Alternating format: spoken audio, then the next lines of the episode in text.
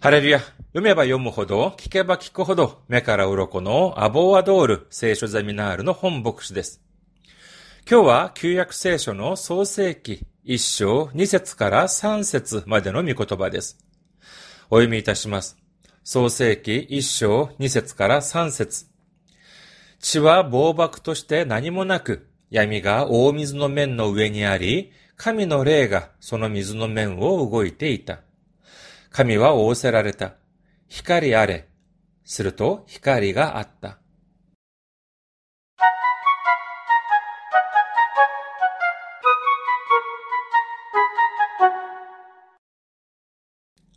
神が天地を創造する前は、地は暴漠としていて何もなく、闇が大水の面の上にあったと言います。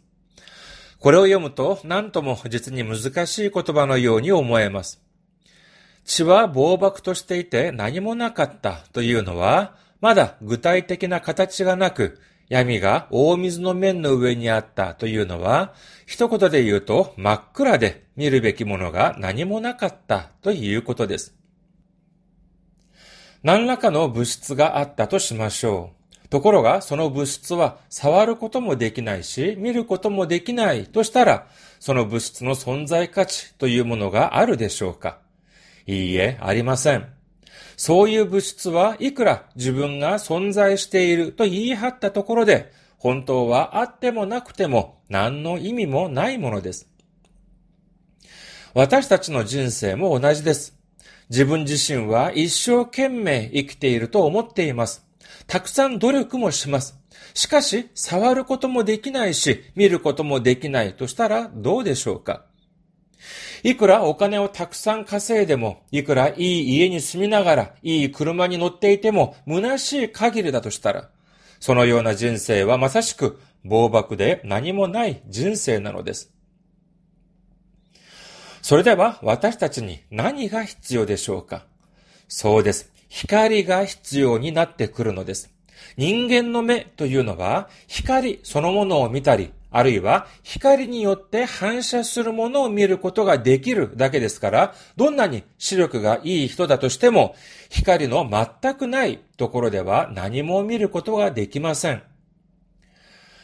辛く虚しい人生。どこから来てどこへ行くのかわからない人生。何のために食べて、何のために飲んで、何のために努力するのかわからないまま、ただ一日一日生きてきた人生。これはまさに空虚で漆黒のような真っ暗闇の人生です。しかし、ここに一筋の光が照らされます。私が今どこにいて、そしてどこへ行くのかわかるようになります。それが神様を信じる人生、イエス様を信じる人生なのです。私たちは今まで前が見えると思っていました。神様を信じなくても、イエス様を信じなくても自分の力で生きていけると思っていました。私が一生懸命努力すれば十分だと思っていました。しかし、神様を信じて、イエス様を信じてみたら、それまでの自分の人生というのは、暴漠として何もない人生だったという事実を悟るようになるのです。イエス様を救い主として迎えた私たちは、真の光のある人生になるのです。神様は光のある生を喜んでいらっしゃいます。光の導きに従う私たちの人生をご覧になって喜ばれるのです。聖書にはイエス様が光としていらっしゃったと記されています。暗闇の中で前を見るためには光が必要なように、人生の暗闇の中で前を見るためにはイエス様が必要なのです。イエス様と共に歩みましょう。イエス様を頼りましょう。それこそが闇ではなく光の中の人生、神様に喜びを捧げる人生になるのです。神様が照らされるまばゆい光の中で、神様を愛し、イエス様と共に歩まれる皆様であらんことを、主の皆においてお祈りいたします。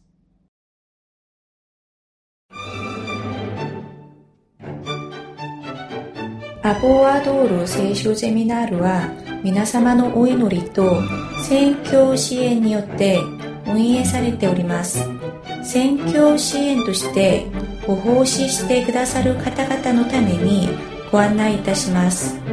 群馬銀行支店番号190口座番号は1992256群馬銀行支店番号190口座番号は1992256本村ビルです。